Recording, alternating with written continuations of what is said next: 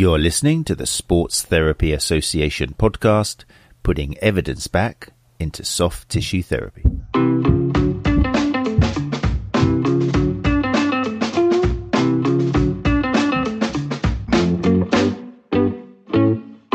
Hey people, how you doing? Welcome to the Sports Therapy Association podcast, recorded live on Tuesdays on the Sports Therapy Association YouTube channel. So if you are listening to this and you'd like to join us be able to direct questions to our special guests face to face, as it were, um, then that's what you got to do. Pop along to the YouTube channel for the Sports Therapy Association. Also, it's a chance to network. Um, this is the first Tuesday of the month. So what we do, um, as advertised, is we have a Have Your Say episode, which is where we invite members from the STA, sometimes regional reps from the STA, to come up and we have a chat and we talk about what better way. I was just talking off air with our lovely guest tonight. Um, what better way to talk about real life celebrations and issues and problems and worries and concerns than to bring up some real life members up here? So I'm really looking forward to it. We're also going to talk about last month's podcasts. Um, so we're going to be talking about Sonia Fierro. We'll be talking about um, Bailey episode. We're talking about Bill Taylor as well, which was last week's. And then if we've got time, we'll have a little chat about what we're looking forward to at Therapy Expo, which of course is this November 23rd, 24th. And as per last year, we will have the STA Theatre there with some wonderful speakers throughout Wednesday and Thursday, details of which we'll bring up during this episode as well. If there's anything on the screen which we talk about and you want to see it, then again, just go along to the video version of this on our YouTube channel. I'm really keen to get the guests up here. I don't think I've got any more um, announcements or anything to say. No, that's what I'm going to do. So, in no particular order, I shall bring up um, people from the STA who will be joining us tonight. Let's bring up Gary Benson, founder of the STA. Okay, and we're also going to bring up Nikki Mansfield. Hey, Nikki, how you doing? We've also got Benjamin Benny Boy Mace Crosley. Hey, Benjamin, how you doing? And in our hearts, we are carrying Mr. Stevie Barr, who for some reason um, isn't on cam at the moment. Um, I can't see him anywhere. He did come and go. Could be a Glasgow issue without stereotyping internet connection up there. But yeah, maybe it could be. Maybe the weather. That's what I meant to say. Maybe it's the weather in Glasgow. But Stevie Barr will probably be joining us at some point. So there we go. You're listening to the Sports Therapy Association podcast, putting evidence back into soft tissue therapy. Thanks for joining us, everybody. Let's just start with maybe um, a little bit of who you are um, and how long you've been with the STA um, and all that. Should we start with that? Maybe Nikki, with you? Uh, yeah, I'm Nikki Mansfield. I'm a soft tissue therapist based in St Ives in Cambridgeshire. I've been with the STA, ooh, two months now.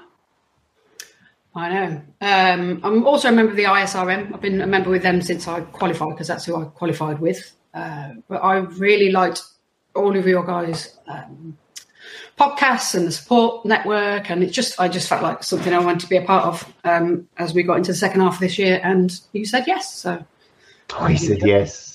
Fantastic. And we're very picky about who we let into our doors, aren't we? really not. Um, so fantastic. Yeah, great. Two months. Fantastic. We'll be talking about that shortly when we hear about how it's been, how it's changed your life. Um, Benjamin Mace Crosley, thank you for joining us, sir. How are you? Thanks for having me. Yeah, I'm great. Thanks. How is it? You're based where? In um, So I'm based in Helsby in Cheshire, so just on the outskirts of Chester. I've been with the STA, what, almost two years, maybe, I reckon. Um, I'm recently a member of the ISRM as well.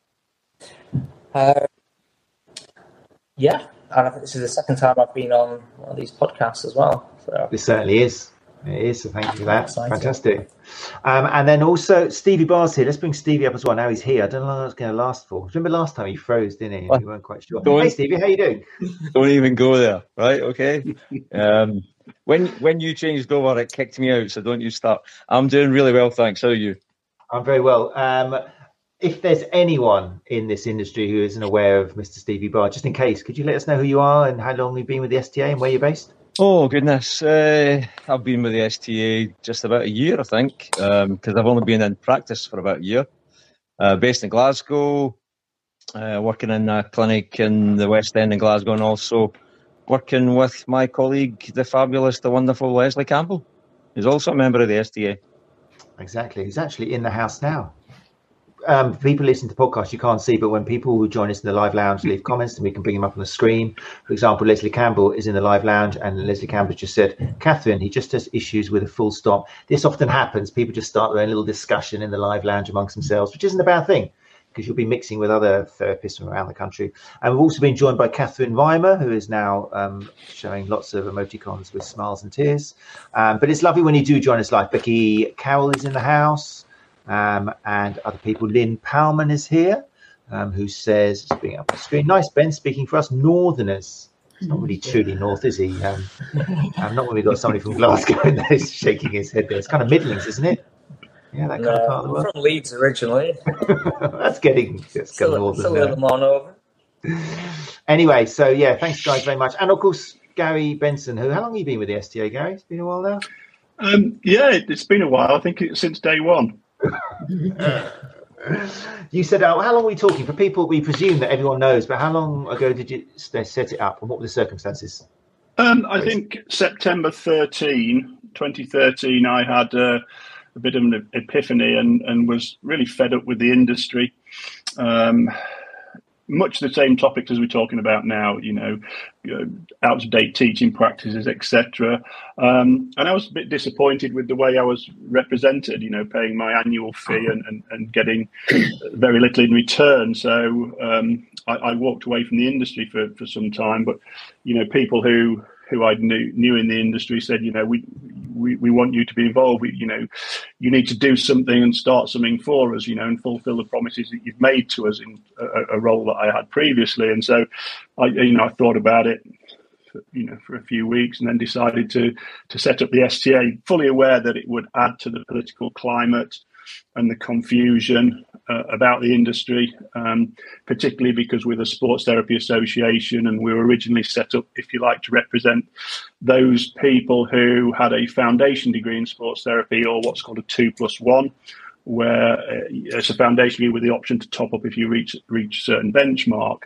Um, if we'd have stuck to that that that model, if you like, um, we probably wouldn't be here today uh, because there aren't enough of those those people who who stay in the industry. And whilst we have a you know a steady turnover of, of members, as as all of the membership associations do, you know we we got a reputation for being very supportive. Uh, and we started to get applications from soft tissue therapists at levels three, four, and five, um, graduate sports rehabilitators, um, some osteopaths, some sports physios. Um, so we, we kind of di- diverse, and you know we have looked at our branding, but I, I think it would be um, it wouldn't be good to, to rebrand now. We are the Sports Therapy Association. We do represent um, soft tissue therapists and, and, sports massage therapists, as is reflected in, in our mission statement, which is accessible from the website www.thesta.co.uk. Um, so, yeah, I've been with it from, from the start. It, if, if I'm honest, it's grown exponentially more than I expected it to. You know, we've got a we've got a, a fairly big team now. Uh, obviously, there's yourself, there's Scott. Uh, you'll meet most of the team at, at Therapy Expo. Actually, uh, Scott, our regional rep coordinator, is coming down. We've got Jake in the business uh, development and partnership development. He also does some of the admin. Um, we've got Fiona and Debs who are heading up the Women in Sports Therapy podcast series. Um, so yeah, there's, there's a few of us now, and it, and it's good to be able to you know give something back to the industry because I'm not working in clinical practice presently due to capacity. Really, I just haven't got the capacity to do it. So um, yeah, that, that's where we are. Fantastic, yeah, and it has grown and grown and grown, and is is is being spoken about and being commented on in, in other disciplines as well, which is probably one of the nicest things to see. That because it started off in a time where there's very clear barriers between physiotherapy and chiropractic and osteopathy, and now it seems that I think we play quite a big part in bringing different disciplines together. And and this is probably going to be celebrated in Therapy Expo, which we're really excited. Everyone here today is going to be at Therapy Expo, and if you're listening, then everyone here today, all the beautiful dulcet voices you hear today will be there live in the flesh for you to chat to at Therapy Expo on the 23rd and 24th of November. And it was a right crack last year. It was so nice to see people in person. And we have a great time just talking to each other on the line. So imagine in person, it's going to be fantastic, really warming, really supportive, um, and recommend it. If you're doubting whether to go, then um, you can always have a chat about it um, by talking to anybody from the STA, your regional reps, or you can email Gary, Gary at the sta.co.uk, or me, Matt at the sta.co.uk, or just admin at the sta.co.uk. Have a chat whether if you're not sure if it suits you. And of course, there is still a discount if you're an STA member. Okay, if you're worried about prices and you're not an STA member yet, then this might be the time to think, okay, this is one of the many benefits we're going to get. In which case, you can also look at the website, easy to sign up there. It will be cheaper than you can imagine, I promise you. And it's not all about low costs, but you know what, it kind of is as time goes on, isn't it? Um, it's just another monthly expenditure. But there's plenty of reasons why you should consider us. And again, if you want to talk to somebody about that, then just contact us. Um, Matt, as, as, we've um, as we've got bigger, um, you know, as you identified, other stakeholders are are talking about us and getting in touch. And you know, just as an example, I had a, a phone call from India this morning, looking to um, to see if we could support some of the the people involved in sports therapy over there. And so, um, you know, that's something that I'm exploring to get some international recognition programs running. But you know, as a result of of us growing, um, it has become incumbent on us to to have policies and procedures in place for our members to support our members. And you know, my job, um, you know, my my nine to five, which is actually eight until two, and then, then six until eight every day, is supporting members in whatever they need, whether that be help navigating the website or the the resources that we have, um, whether that be writing policies with the assistance of Scott, um, but we've, you know, my role is supporting, as I've identified. Um, but we thought it important as a result of some conversations we were having with, with one of the major employers of graduate sports therapists in the country, um, who place GSTs and GSRs in the NHS for the MSK care. And we you know, we, we we had discussions about you know what my role is with the association, and and that's prompted us after after discussion to come up with our own supervision policy. And for those of you who don't know, sort of what supervision is, it's a it's a way of, if you like, identifying and developing personal and industry related um, CPD. It's a way of getting support with anything that may happen in the clinic that you're unsure of. It's a way of um, supporting subordinates, if you like. So, uh, if you do some shadowing, for example, with somebody, they could be classed as, as being a supervisor to you. You know, we have our mentorship scheme where uh, we've got about 15 people on the mentorship scheme at the moment where we get we have monthly chats and, and group chats and um, we set targets and um, we support them in that way. So that's a policy that we're bringing out. Um, as you mentioned, we, have been able to negotiate good discounts with, with a lot of the major providers, and STA members can go to Therapy Ex- Expo for £79 plus VAT, irrespective of the early bird price, the you know the price rises or the final price. Um, our members get our own price all the way through. Um, so yeah, there's there's a, there's a lot happening. Um, the office is, is always busy, the phone's always busy, and and as you know, Matt, organising the, the the conference which you you've now taken responsibility for, you know that used to take up a lot more of my time, which and I didn't have the capacity to do other things. So I'm really looking forward to it. And and and last year, I, I've said to several people that I enjoyed it the most last year because I could then focus on meeting the members and and prospective members and talking to people with an interest in the industry. Um, and I know we've got two joint members of the ISRM and and the STA, and you know we work closely with uh, with Mel Cash and Anna Maria um, to develop those sort of alliances, if you like, and, and common grounds between both associations. Um, others we don't work so much with because we, we're not really truly aligned with, with what they do. But, um, you know, we are all friendly bunch and we, we do speak from time to time. I speak to Ollie from BASRaT and, and Paul from the SMA regularly and Nick Mooney.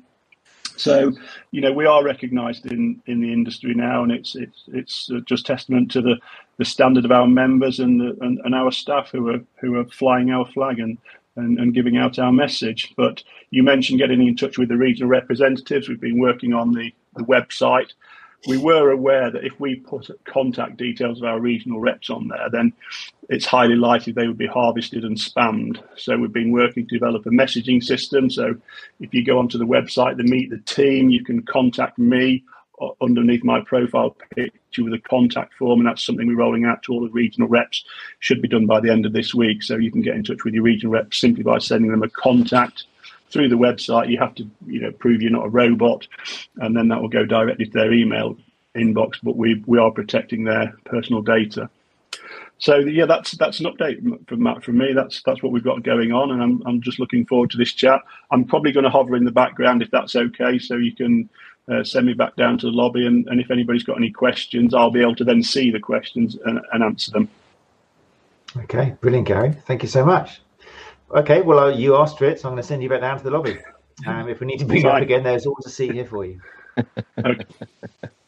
There you go. So that was Gary Benson, um, founder of the STA. That, I hope that's it, very important information to those of you um, who who are thinking of joining or have joined up, um, and it highlights a lot of important stuff, which is which is which we're going to look in now in a real life scenario. Because the, the thing I look most forward to tonight is hearing from you guys, Nikki and Benjamin and Stevie, about how things are going in your practice you're all working clinicians, but you're all in different parts of the country. You've all st- different levels of experience. So I thought what we'd do is spend some time just giving you a chance to talk about your business, um, a little bit of history, and maybe some current celebrations, maybe some current dramas, whether you've overcome them, that sort of stuff. Because I'm sure a lot of it will relate, not all of it, but will relate to some people. Oh, here we go. Those of you not watching, oh, no, that's fine those of you listening to the podcast. Um, there was nearly a yeah, that's fine. So um, yeah, so I'm going to do that. Um, if you do have any questions, people in the live lounge, if anything which our STX Stevie's now taking his top off, it's all going very wrong very quickly. Um, if any of you do have any questions um, in the live lounge, that'd be great as well. If anything touches or you just want to back it up or ask a question to anybody on here, then that's fine.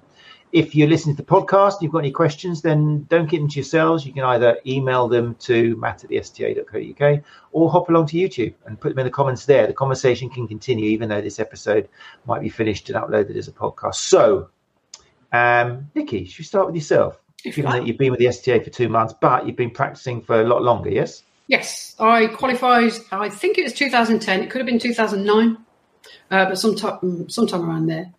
Um, and as soon as I qualified, I started a home practice, and I've kept that throughout, uh, and then worked at different other places as well. So, a physio clinic to start off with, a chiropractic clinic as well for five years, um, and then a strength conditioning gym um, in a nearby village for the seven years up to COVID. Um, and I think for the first five or six years now, I'm reflecting on my practice now and practice then. I kind of, I won't say I coasted. I did all my CPD, but the CPD choices seemed a bit random, a little bit um, techniquey, so technique based or joint based. So kind of gathering, but not necessarily part of a of a of a quest or of a of a path. And then in 2017, I had a, a vision. It just it kept me awake one night. It came to me in such clarity that I had to get up and draw it all on my uh, on my niece's big massive drawing pad. Um, and since that, and part of that vision was the the clinic or the hub or the place that I would build for people to come and feel better. Uh, and a big part of it was my move from a um, I always joke that I call it I push static flesh. I, I thought I'm, I'm, I'm getting bored of pushing static flesh. I feel there's more to be gained by getting more movement into the sessions. Uh, for me, uh, mostly for the client, uh, and also with a kind of a lighter and lighter touch. So in 2018, I did two things. I started looking for an advanced clinical diploma uh, to kind of pursue this this different direction. And Therapy Expo is a place where I looked. I've been going there for a couple of years then, and I nearly signed up for Ruth Duncan's, and then I stumbled across James Earls's, uh, which is a whole story in itself, uh, and ended up signing up for that one. And then at the same time, I started building a team. So I got a, I recruited a, a little girl, and then I recruited a little boy, and we started building a team at the gym uh, with a few different skills, and then 2019, I was due to start. Uh, no, I think 2019 I signed up for the diploma, and it was due to start at the end of 2019. Got put back to February 2020, and then obviously didn't happen. So 2020 was so between 2020 and 2022, they're, they're, they're the most difficult financially and diary bookings wise for me since I started. I've I had up until then eight or nine straight years of full diary waitlist. That's one of the reasons I took on staff when I did is to offload quite a lot of that. um, and fun, emotionally, mentally was was um, it was kind of okay at the beginning, but then it just went on and on and on, and we couldn't see an end in sight. Um, and so that was so that so financially for the past two years, it's been pretty difficult. Uh, it's quite tough. Um, but for the past year, on a more practice, personal growth, um, clarity of purpose front, it's been my best year in practice right since the beginning. It might be one of my best years in in my life in terms of how fulfilling it's been. So I, I finally got to do the introduction course to the diploma a year ago, last weekend, because it was Halloween. Um, and everything has just kind of spiraled since then. It spiraled upwards since then. It's, I just kind of found my place. I found this. I was absolutely right about choosing that diploma. The content, the teachers uh, are awesome. You, you, you, do know them. Um, you can mention them. That's fine. Say them out loud. Oh, James Earls and Owen Lewis. Okay. Yeah. And their um, their organisation is Born to Move, and you've had James mm-hmm. talk on, yeah. on times. Mm-hmm. And uh, so they so the, the diplomas run as three modules, which you can take as standalone workshops, and we've I've had plenty of people on. There's, there's only three of us on the diploma, three or four signed up for the diploma uh, in full in this country. Um, anyway, um, but plenty more people have been on the workshops, and I've just finished the third one of those, which was Owen's, uh, which was hard work, really, really, really kind of like um, but it's just so fulfilling. It's it's completely changed the way I practice. Not completely, as in I'm doing stuff completely differently. I'm just looking at things differently, thinking about them differently. My couch now hmm. is you can see it's it's pushed to the side of my room. When clients walk in, it kind of helps to give them the idea that maybe they're not going to climb on there and, and get squished and mm-hmm. squeezed around. Um, maybe there's going to be some movement involved, and there always was but I kind of move out of the way. But now it's permanently out of the way, so I can start to I can start by watching them move, and then if it's appropriate, we intervene while they're moving, and then we recheck, and so it just it just brings it much more alive to me. Uh, and there's plenty of couch based work goes on as well. Some people you try and make an intervention when they're moving, there's, there's no way that body's letting you in, or they completely stop when you put your hands on them. Um, so it's it's just been it's been such a such a wonderful year, uh, and another big part of it has been the forums. So the STA, the ISRM, we were kind of forced into online forums to ostensibly at the beginning. I think it was to make sure the members were guided through. Uh, the COVID guidelines, what we were supposed to do for uh, hygiene practices, our risk assessments, and things. And when I first started uh, 12 years ago, that five or six years I mentioned at the beginning, I very much felt alone. I was happy, but I was very much a, a lone therapist. And in the past couple of years, for the first time in my career, I feel like part of something bigger. And I feel really proud to be part of the, the things that I'm that I'm proud of. And I've been to Therapy Expo every year since I can't remember when its first one was at Birmingham. I think the first year I went was 2016. Um, and I've always gone on my own. I always go there because I'm from the West Midlands, and so I've got a place to stay. Uh, it's the easiest one for me to get to. All other CPD for me just seemed inaccessible. It's like, you know, London, Liverpool, Scotland, Bristol, Birmingham. I'm like, yes, I can stay at mum and dad's. Um, but this year, I'm going to meet all of these these people that we've been chatting to online and actually put faces to name and touch people because we're touchy feely people. Hmm. And uh, that's an advance warning. I am going to touch people. and I'm so excited. I'm so so excited. This this 20 year vision that I had in 2017 is now we're five years in. I have made much progress, but this year I've started to make progress, and there are things directly as a result of what's happened to me over the last year, especially my diploma and the people I've met on that, mm-hmm. that are now part of that plan, and I've got things so exciting planned for for next year in the first half of next year that I could never have dreamed possible. Never, ever. Even within this amazing vision that I had. It's just been, I mean, it's, it's still hard. The diary's still not full. But just in terms of self fulfillment and, and, passion for this this wonderful profession that we're all part of of helping humans to move better. I, I feel like the luckiest little people squeezer in the world. Wow, that's quite a, that's quite that's quite inspirational, wasn't it, Benjamin and Stevie? it was, yeah. yeah, yeah. Um, So I'll go now. Follow that. There's just one question I want to ask Yeah. because um, it's really interesting that you the differences in CPD. So in the beginning, the first five years, you were you felt you were kind of dipping into CPD here and there, uh, but it was there was no structure to it. yeah, But it's interesting because you're obviously spending money with that CBD. It was costing, but there was. It sounds like there wasn't like like a long term investment. It was all over the place. But now you found something which suddenly makes sense and it's Yeah. giving you a much longer um, sort of life expectancy of being able to use that information and, and people to work with and stuff. So that's that's that's got to hit home for quite a few people out there because there's always this question for people: What CPD should I do? What CPD should I do? It's like the most common thing, isn't it? With particularly maybe younger therapists or therapists who are, who are into it. So how, if when you do, because on social media somebody did say, "What CPD should I do?"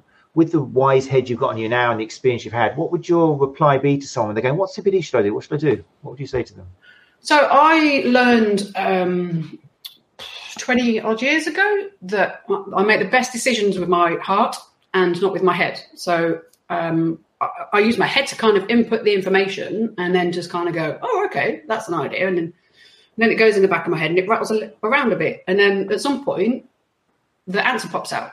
And and that's where this kind of vision came from. Of, of and it was so so loose that I wanted to be more movement based and have a lighter touch.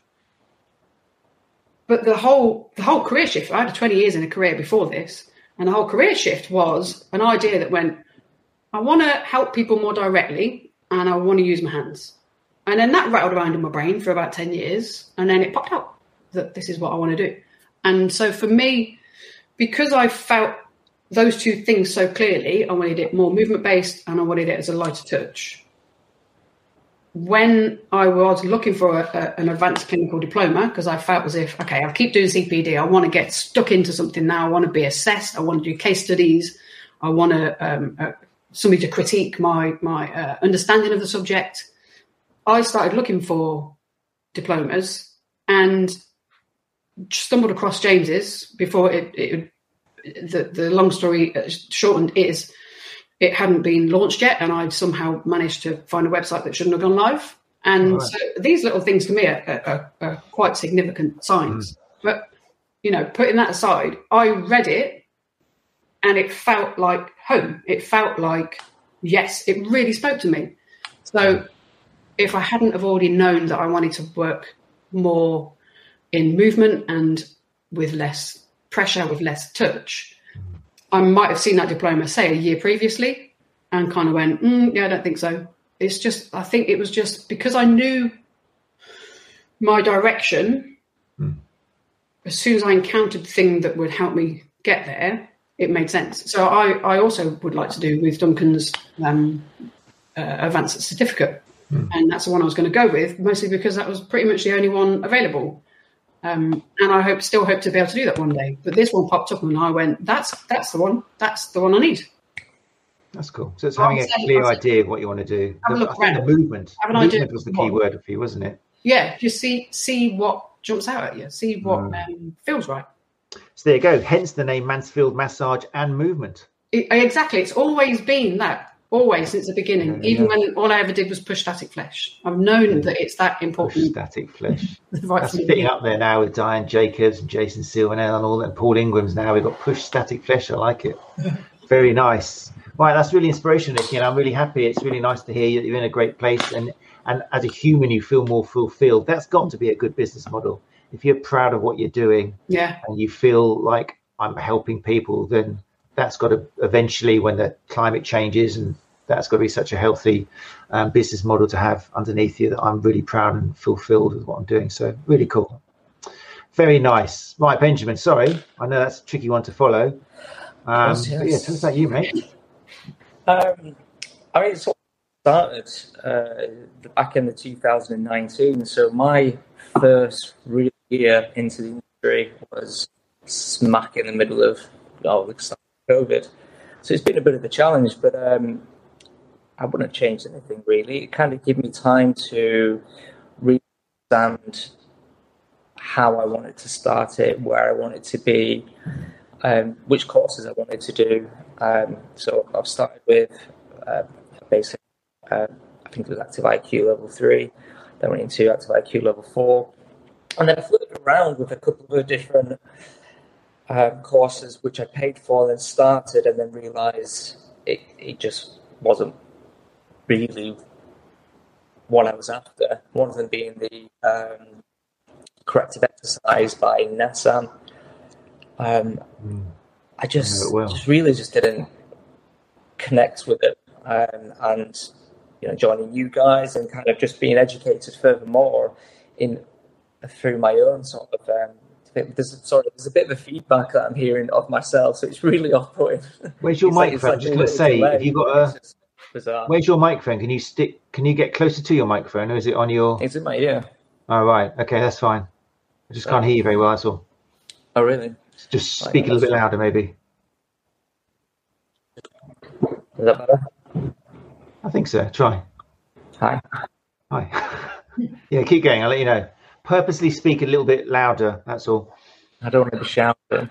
Oh, it won't, Um, won't come across as shouting. I promise you. Okay. So, yeah, so um, things just kind of just grew. I, I had my first clinic space in Chester City Centre, which was great, amazing footfall.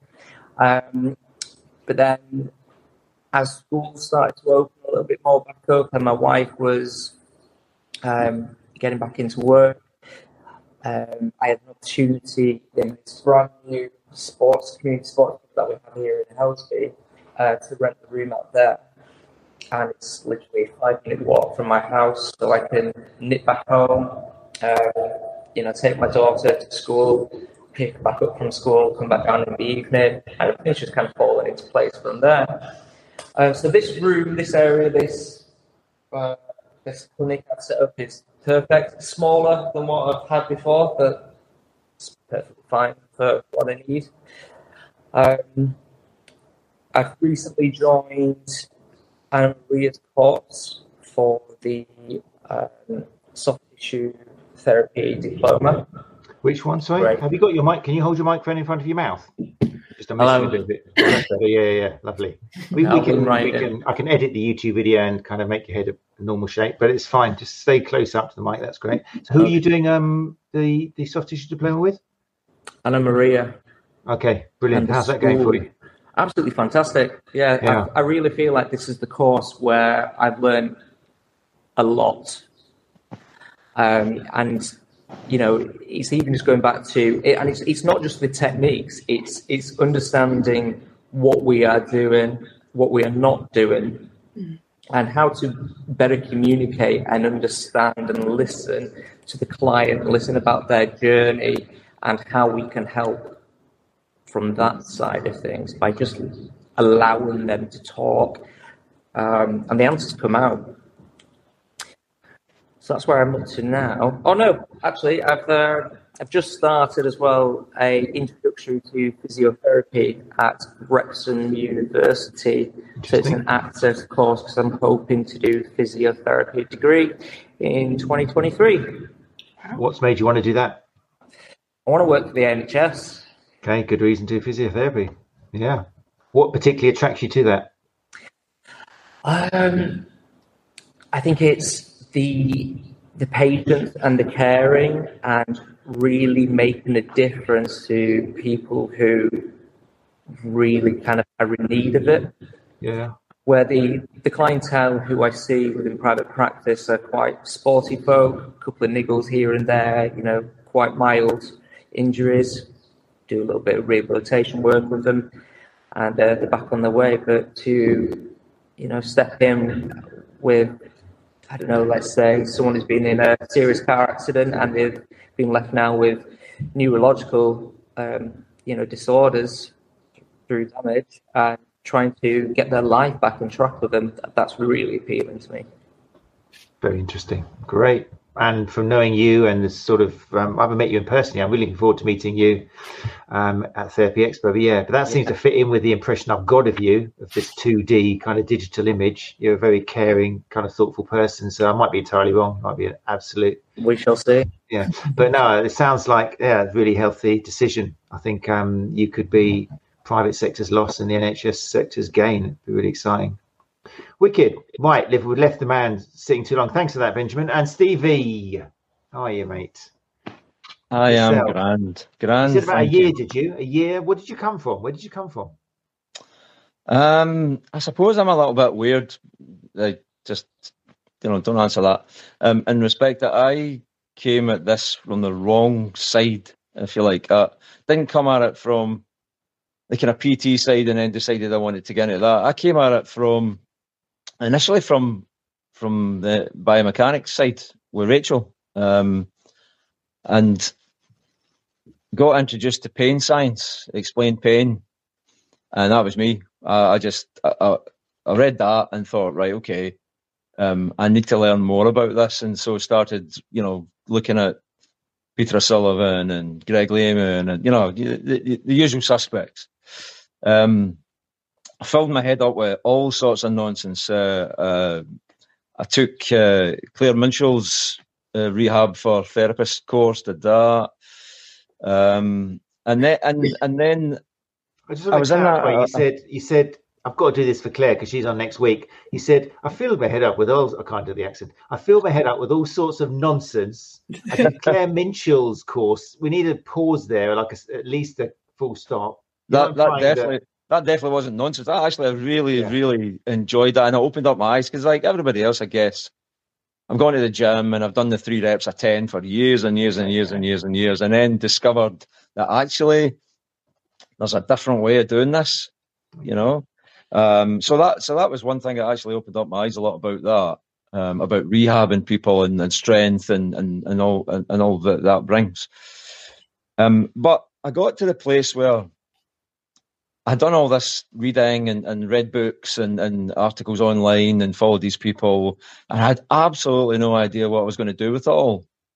And the only thing I could think of is, well, I need to get hands off. I want to help. My idea is similar to, to, to Nikki's in a way that I want to help people move, but it's people who but but it's people who think that they are past it, too old to move. That you know they used to do something in their twenties and now they're in their forties. Ah, I just can't do this anymore. And and my idea as well, I can. You know, there's no reason why you can't. If you want to do something, what is it you want to do? Let me help you get back to that. Um, the only thing I could think of was, well, you've got to get hands on people. That's got to be a starting point. You've got to get people to, to get your hands on and say, look, it's it's not it's not as bad as you think. You know, we can we can do something here and get you moving again. Um, so I looked at, at uh, sports massage therapist and, and did the level three AIQ, and that, that was during COVID. Um, and it was an unfortunate one because I started it in November 2020, I think. No, so seems that long ago. And then it was it was a good chance that we were going to be out again, out of COVID again. But obviously we went back into it after the new year.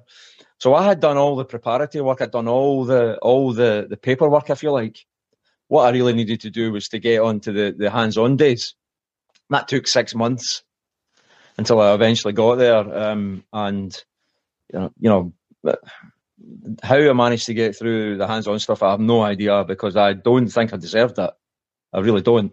Um, and absolutely no doubt in my mind, if it hadn't been for meeting Leslie Campbell and being able to to learn from her, I wouldn't be in the place I'm in just now.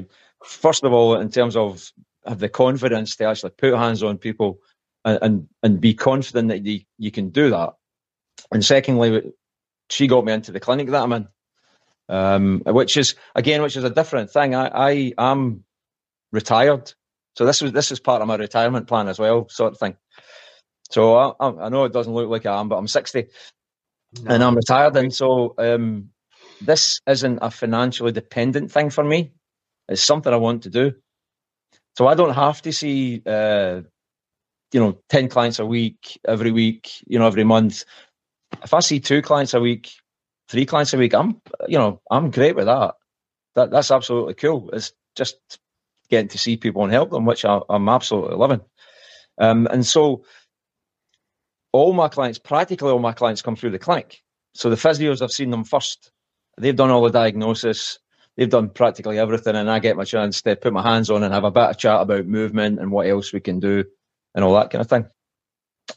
Um, so, so kind of that's where I am at the moment. Is is I'm in a good little place with a clinic. Um, I'm in a good little place with my learning because I understand that you know I haven't even reached the bottom rung of the ladder yet. If that makes sense, uh, you know I, I've still got like so much to, to do, so much to learn.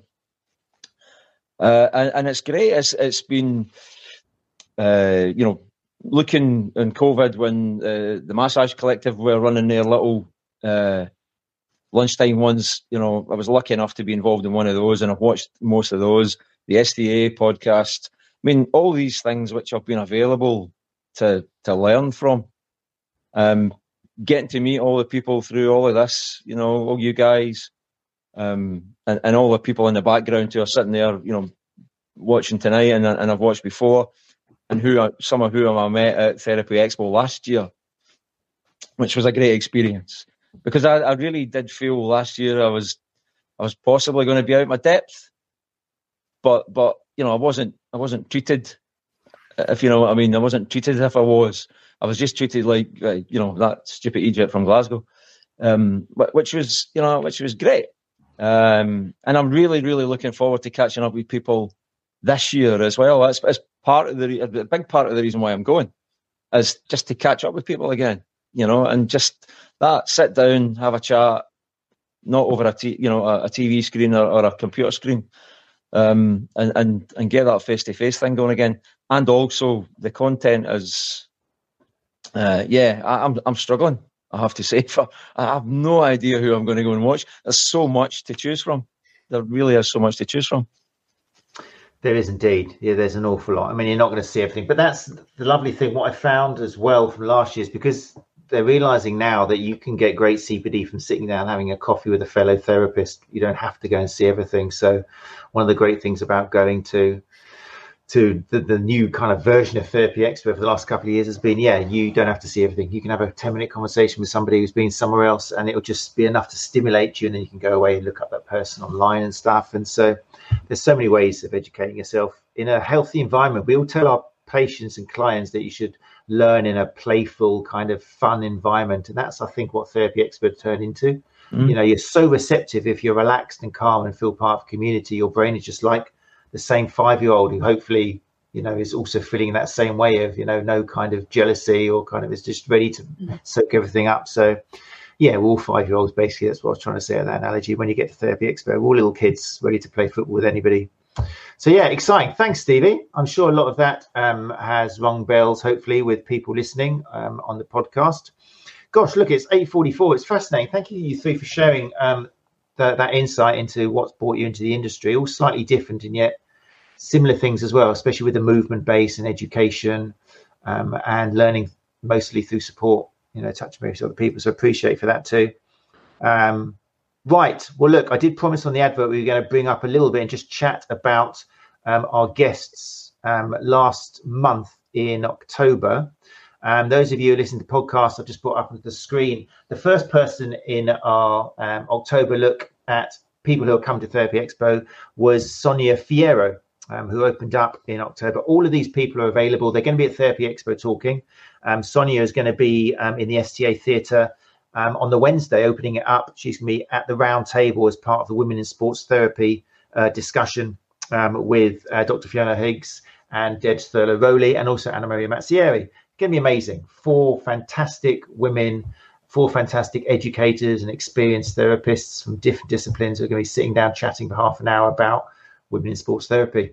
Going to be a real eye opener, and it's going to be interactive with people joining us. So I, that's how I, I'm obviously biased, but that's I think be a really healthy, nice way to start off your Wednesday at Therapy Expo. I'm just watching and being part of that. Um, Sonia is in talking of women in sports therapy. Sonia doesn't get much more no, I don't, I'll be careful what I say now. But no, I'm going to change that. Edit. Uh, Sonia had a child six months ago, um, um, which puts her into a position which many women find themselves in, where they've got a child and then um, they're having to kind of juggle suddenly something so important and amazing in their lives with career. Sonia is a CrossFit coach. She's got her own gym, gym and business. Um, she's also, I mean, huge experience. It's worth listening to Sonia, the couple of episodes we've done. Um, she's worked with GB teams um, across so many different disciplines. Um, and um, yeah, the episode was great. I don't know whether you guys had a chance to listen to it, but it basically was all about some of the misconceptions in in Dr. Google about what women can do prior to or during pregnancy and what they can do postnatal with regards to exercise. Did anybody catch it? And were they kind of surprised what Sonia did or highlighted? Yeah, I um, one of the parts which really stood out for me was is where she was saying that um, just because there's not enough research and data on pregnant women doesn't mean that we should go straight to the narratives, being that they shouldn't be able to exercise or you know take part in any sort of sport or treatments. Yeah, so the absence of evidence doesn't mean that something kind of can't be done, or yeah, it was quite fascinating. I did some research and checked what the current trends are, and they're still so difficult with Google, isn't it? Maybe we all know it, but Google will put up the thing with the most hits at the top. Yeah. And the thing with the most hits is don't lift anything more than your purse. You know, mm-hmm. that's what you should do in your first kind of six weeks. No body weight exercises was a big result I got during the first six weeks. No body weight exercises. After six weeks, try some walking. And then there's Sonia, who again, we should I should stress here there was a ma- massive medical disclaimer saying that none of it was medical advice. Sonia is an experienced athlete, but she highlighted that she had support from professionals in the field. Um, but sh- and she she's a strong uh, woman. Obviously, she's competed. She still holds a national Italian deadlift record. But she was using the principles of progressive load to do body weight squats with baby, so two birds with one stone. Um, she was eventually doing things like kettlebell lifts and all just gentle progressions. But it was a quite a wake up to what how we need to remind clients about how strong they are and robust, um, even at, after time. You know, which we typically think is this person should have moved after pregnancy. So it was a real wake up call. Um, there's yeah. a um, there's a coach in the running club here at Helsby who was um, she was running um, up until 37 weeks pregnant. There's a couple of photos of her online, still in a slack search with this huge bump. Yeah. Yeah. I've been overtaken by a pregnant woman in a marathon. I'm not afraid. I'm not afraid to say. Uh, how did I feel? I accepted it. I'm a modern man. Not. it's like, oh, where are you? Overtaking me in this massive bump. I thought it must be fancy dress. It wasn't. It was real but yeah, and I've also seen someone's waters break during a, step exercise. She was the instructor, so growing up in that environment, I've seen what women can do. She was literally went to hospital during the class because the waters broke on the step. That was interesting. I was about 19 at the time. It was a introduction to yeah something I didn't know about. But yeah, um, it's something we have to do, isn't it? A lot of the time. I mean, obviously, it doesn't mean everybody can do that, but the message I got was reminding our patients how strong the human body is know, I guess you guys have to do that because traditional medicine kind of often makes us feel vulnerable, doesn't it? A lot of the language and the kind of fears. Um, Stevie, do you find yourself kind of trying to help clients realize that they're stronger than they think? Yeah, um, and and and it's it's a terrible thing to say, but it is very much directed at women the guys don't get caught up in that so much. I mean, there's not so much, you know, you guys are weak. That doesn't happen. It's women. You can't do this. Women, you can't do that. And it's and it's shameful because there are, you know, there are more women on the planet than men, for a start. Um, are they? They're all weak, are they? Yeah, you've got to be kidding me. Um, some of the strongest people I know. Um, I, I, don't mean strong as in physically strong. I mean strong as in personalities, mental strength um, are female. So why the hell are we telling them that they're weak to lift stuff? I, I don't get that narrative at all. And yeah, absolutely with clients, um, you know, oh, I've been told uh, I've got a, a, a weak back or, or, a weak core, and, and you're like, right, okay, how did that come about? And it's and it's the same old narrative coming across the same old way. Um, and and uh, you know the, struggle is real. Look, you know you're you're so much stronger than you think you are.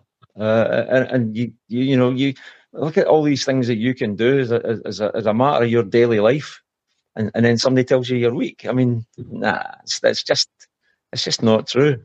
You know, you are you are a hell of a lot stronger than you think you are. You just need to believe it.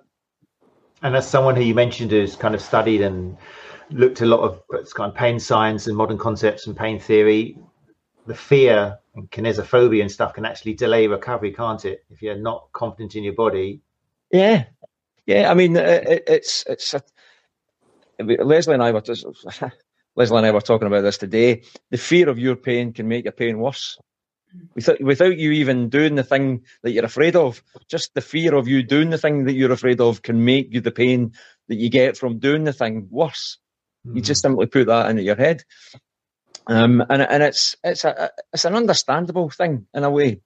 If we get pain, we we want to avoid doing the things that give us pain, and and we and we over we overthink it, and that, and that that's that is it. Is we overthink about pain sometimes. Um, I like I like Greg Lehman's idea that like you know poke the bear, you know accept the fact that it might be a little bit uncomfortable. Don't make it worse. But actually, if you can just learn just to take that little bit of discomfort, who knows? You know, your tolerance can go can improve. You get you get you, you feel better about it, um, and, and all you're doing is you're just poking it a little bit. You know. Fantastic. Okay, lovely. Listen, I want to move on to um, the next, the second guest we had who talking at Therapy Expo this uh, November. Who we have on the show? It was Liz Bailey two weeks ago um, who um, Liz Sports started off um, sports therapy diploma, same as I did actually years and years ago. Decided she wanted to get into physiotherapy, actually through need more than anything, because she admitted, or she told us that she's now currently working at the Lyceum for Lion King, and she's worked at various other West Ends. And you need to be an allied health professional. You need that certificate, right or wrongly, to actually get into that trade. So it's a good example of where you know, you had to go through that. She's not using a lot of the skills she learned now, but she needed it to get through the door.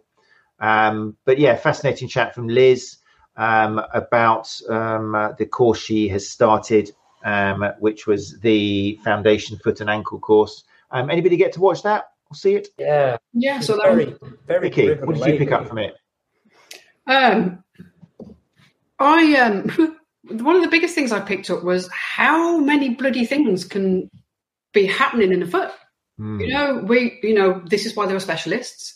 And I, were, I was completely blown away by how many different conditions, different symptoms, different assessments exist to get a differential diagnosis about exactly what it was.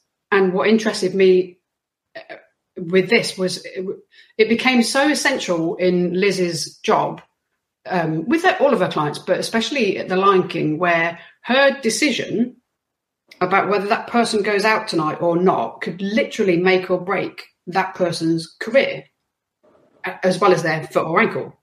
And I really, I just had an awful lot of respect for her experience that has led her to have such confidence in in her differential diagnosis and her kind of interaction with the people going, well, can she go on if they go on and we change this? And just just that knowledge and experience to be able to make those decisions and those be the right ones. I just had an awful lot of respect for it.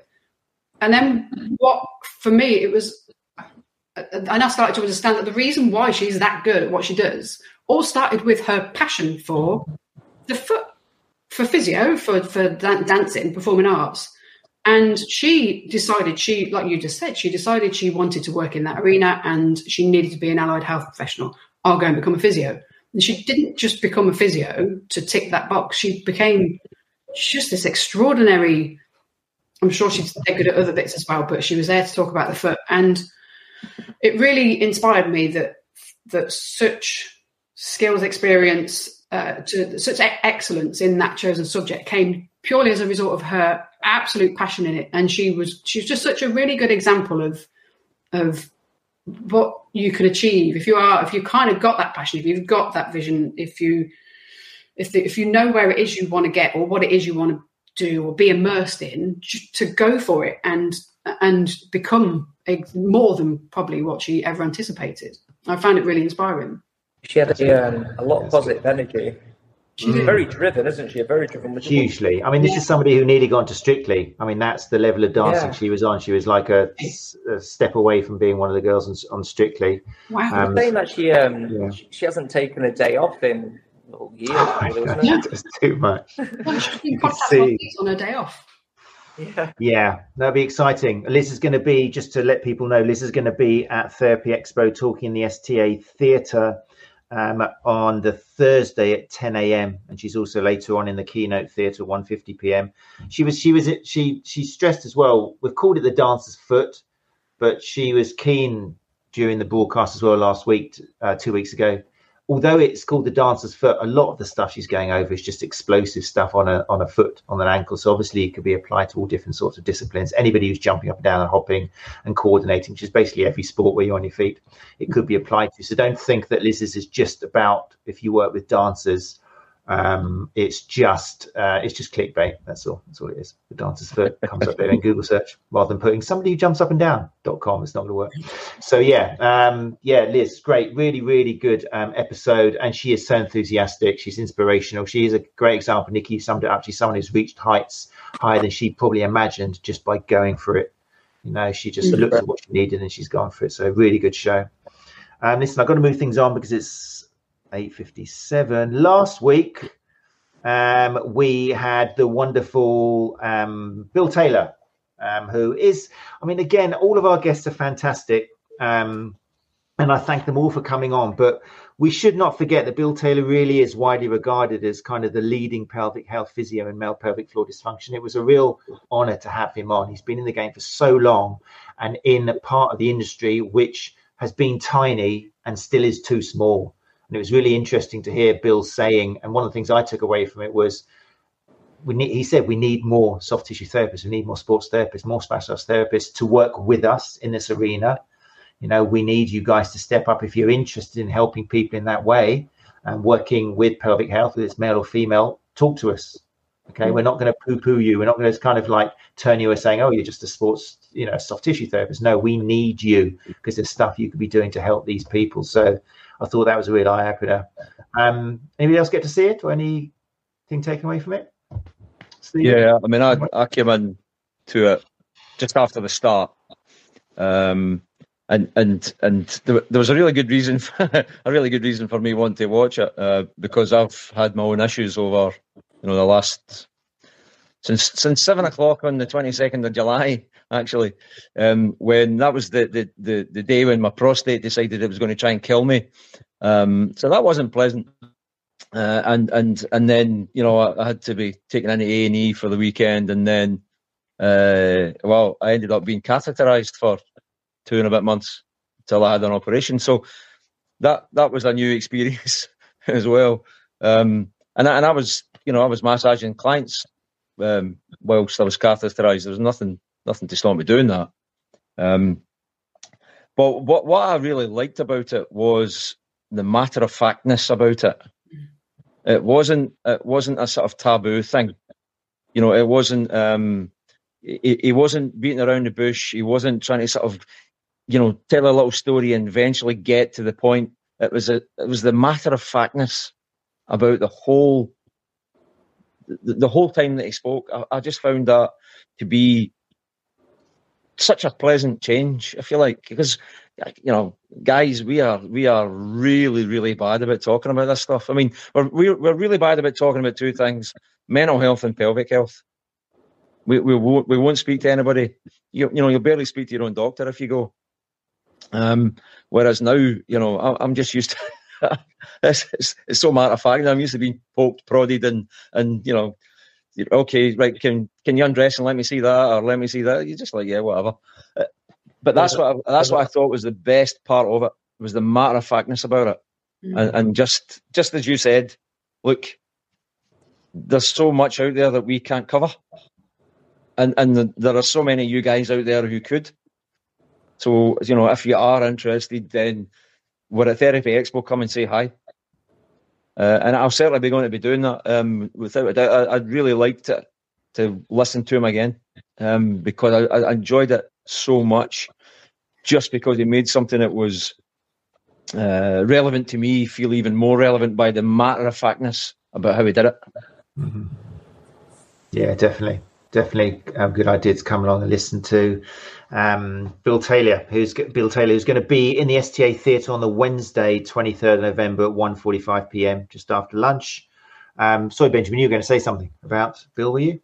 No, you're just agreeing with you, Stevie. I think we just agreeing. The, one thing which I took from Bill though was uh, just um, sort of what Steve was saying. His, his uh, communication is just being very matter of fact, and how he was, um, how he was saying like how he looks for uh, cues from people as a way into dig deeper into their conversation, into their personal yeah. life, and looking for that opening and like right there it is, right, I can now ask the next question and he can dig in. It was just, yeah, very inspiring. I love that. I made that note as well. Because in your mind, you're thinking, right, what do I talk about? Do I talk about his scrotum, his sack, his balls, yeah. his testicles, his bollocks? What do I do? And he was like, just open the door and see what word they use. And once they mm-hmm. use the word, then just use their vocabulary. Yeah. You haven't got to use any words you're not sure about because if you just give them the right questions, they'll open it up and then you can just expand on what they say um, which I thought was really cool because it is mm. overcoming that a little bit. Yeah, it was good. It was very good.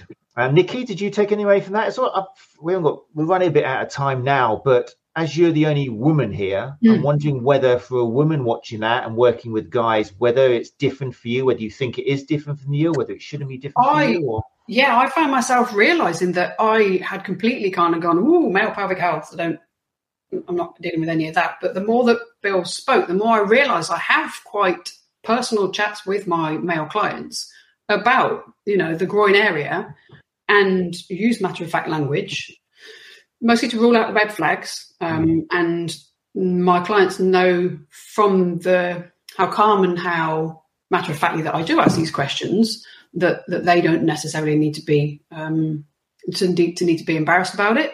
Uh, but it did it did make me realise that I was I'm kind of like all I know is the red flags. What do I do if it's got other side? I've got no one to refer to. So yeah, I was really reassured uh, of what Bill was saying about how um, patients often remark. We get this a lot anyway, but patients often remark that this is the first time they've been listened to and heard.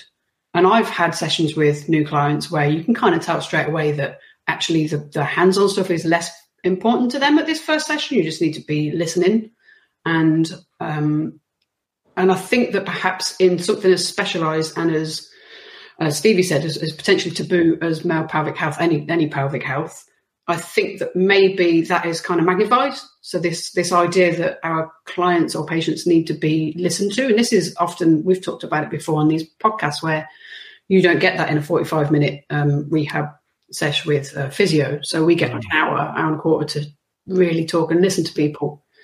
Um, and then I was also really, uh, really reassured by when he did. He spent uh, quite a bit of time uh, saying how we can help right now. So rather than just having to to quickly refer, he um, I really appreciated him giving us a bit of insight into kind of where the nerve path was from the from the TL juncture, and if we just if we can do some massage, that's going to ease that path uh, physiologically but also just restoring the the kind of the, the autonomic nervous system balance with just with calming touch. And just don't necessarily see them with if they present with a pelvic health issue that's not all they are these are people who've potentially stopped moving because of the pelvic health issue and we already know how to help people move better um, so i found that really really reassuring i feel like i can help people now rather than just kind of go oh i need to refer you Fantastic. Great takeaway. Very interesting. Um, okay, well, look, um, we, we've got to 905 people. Um, so um, I want to say thank you to you guys for joining us live. As soon. I'm hopefully people listen to the podcast. I really like your feedback because we're like 2,800 or so people downloading and listening to this these days, which is amazing because I'm not even sure how many soft tissue therapists there are in the UK. Or so it's, it's great. You know, I know I can't remember how many Gary said about 1600 or something of STA members, but it's really nice to know we've got a thousand or so who, or probably more who aren't STA members. So I'd really like some feedback on whether you've felt the discussions from tonight have been interesting for you to hear real life examples from from sports therapists, sports massage therapists from different backgrounds, areas of the country, different reasons for getting into it. It's all been very interesting. So thank you guys anyway for for supplying that. And people listening, make sure email either go to YouTube and leave some questions if you do go to YouTube, then just please subscribe. The, the subscription for the YouTube channel has been great. It, it just makes me feel really good that we're getting the message out there. It's like 880 now or something. Um, it's overtaken Run Chat Live, which is always kind of my goal, which was great. It's stuff down at 710 now. So we're on our way to a thousand, which is really cool because it means people get a lot from video. Video is really powerful. It means people are watching it and liking it. And um, so do keep going along to the YouTube channel, Sports Therapy Association, and subscribe and put some comments in there. Um, we can, I'm, I'm going to do this obviously every month is have your say first Tuesdays every month. So if it's been interesting for you, make sure you do come. Maybe join us live on the first Tuesday of the month. The next one obviously will be in uh, December. Oh my God, that sounds so close to Christmas. That'll be after Therapy Expo. Well, I guess we'll be talking about that. Um, I do just want to make sure, as there are 2,700 people downloading this, um, just uh, you can't see it, but it's on the screen now. I am doing a um, 100 press ups a month for Cancer Research UK. So if you are feeling a bit charitable um, and you want to donate just two quid, that's fine. Then go along to, oh my chest is going to be amazing, Benjamin. You give me a massage these uh, boys when we get there to Therapy Expo. Something else. But yeah, if you would like to donate um, a couple of quid to Cancer Research UK, then I've made a short URL for it, which is easy for you to remember if you listen to the podcast. Just go to tinyurl.com forward slash Matt Pushup. Okay, that will take you to the GoFund page, where it is. So it's tinyurl, little tinyurl.com forward slash uh, Matt Pushup. And like I say, cup, a quid, two quid's fine. Please don't feel pressured to do. Some people have put more, which is great, but I don't want feel, feel people to feel like, oh, they've donated a tenner. I can't donate less than a tenner. It's not about that. It's just trying to reach people, and everyone putting a quid or two would be lovely. Um, so that'd be great if you can do that. Um, fine. Right. That said and done. Um, this has been Have Your Say, uh, episode 124 of the Sports Therapy Association podcast. And we've been joined by Nikki Mansfield. Thank you very much, Nikki, and Benjamin Mace Crossley, and also Stevie Barr. And also early on, you listened to um, Gary Benson, who the founder of the STA. Next week, we will be here with um, Dr. Claire Minshull from Get Back to Sport, um, who's also going to be here with James Chapman, double teaming James Chapman of Mental Health First Aid, which will be a really nice combination. Um, they're both speakers at Therapy Expo come November. Um, so if you want to join us live, then just again head to the Sports Therapy Association YouTube channel to Tuesday at eight o'clock, and those two guests will be with us. But I think that's it for tonight. It's nine minutes past nine, so I've kept you for too long. Um, we could all say good night together, maybe, couldn't we? Shall we? Three, two, one. Good night, Hey, folks. Thanks, everybody. See you soon. You're listening to the Sports Therapy Association podcast, putting evidence back into soft tissue therapy.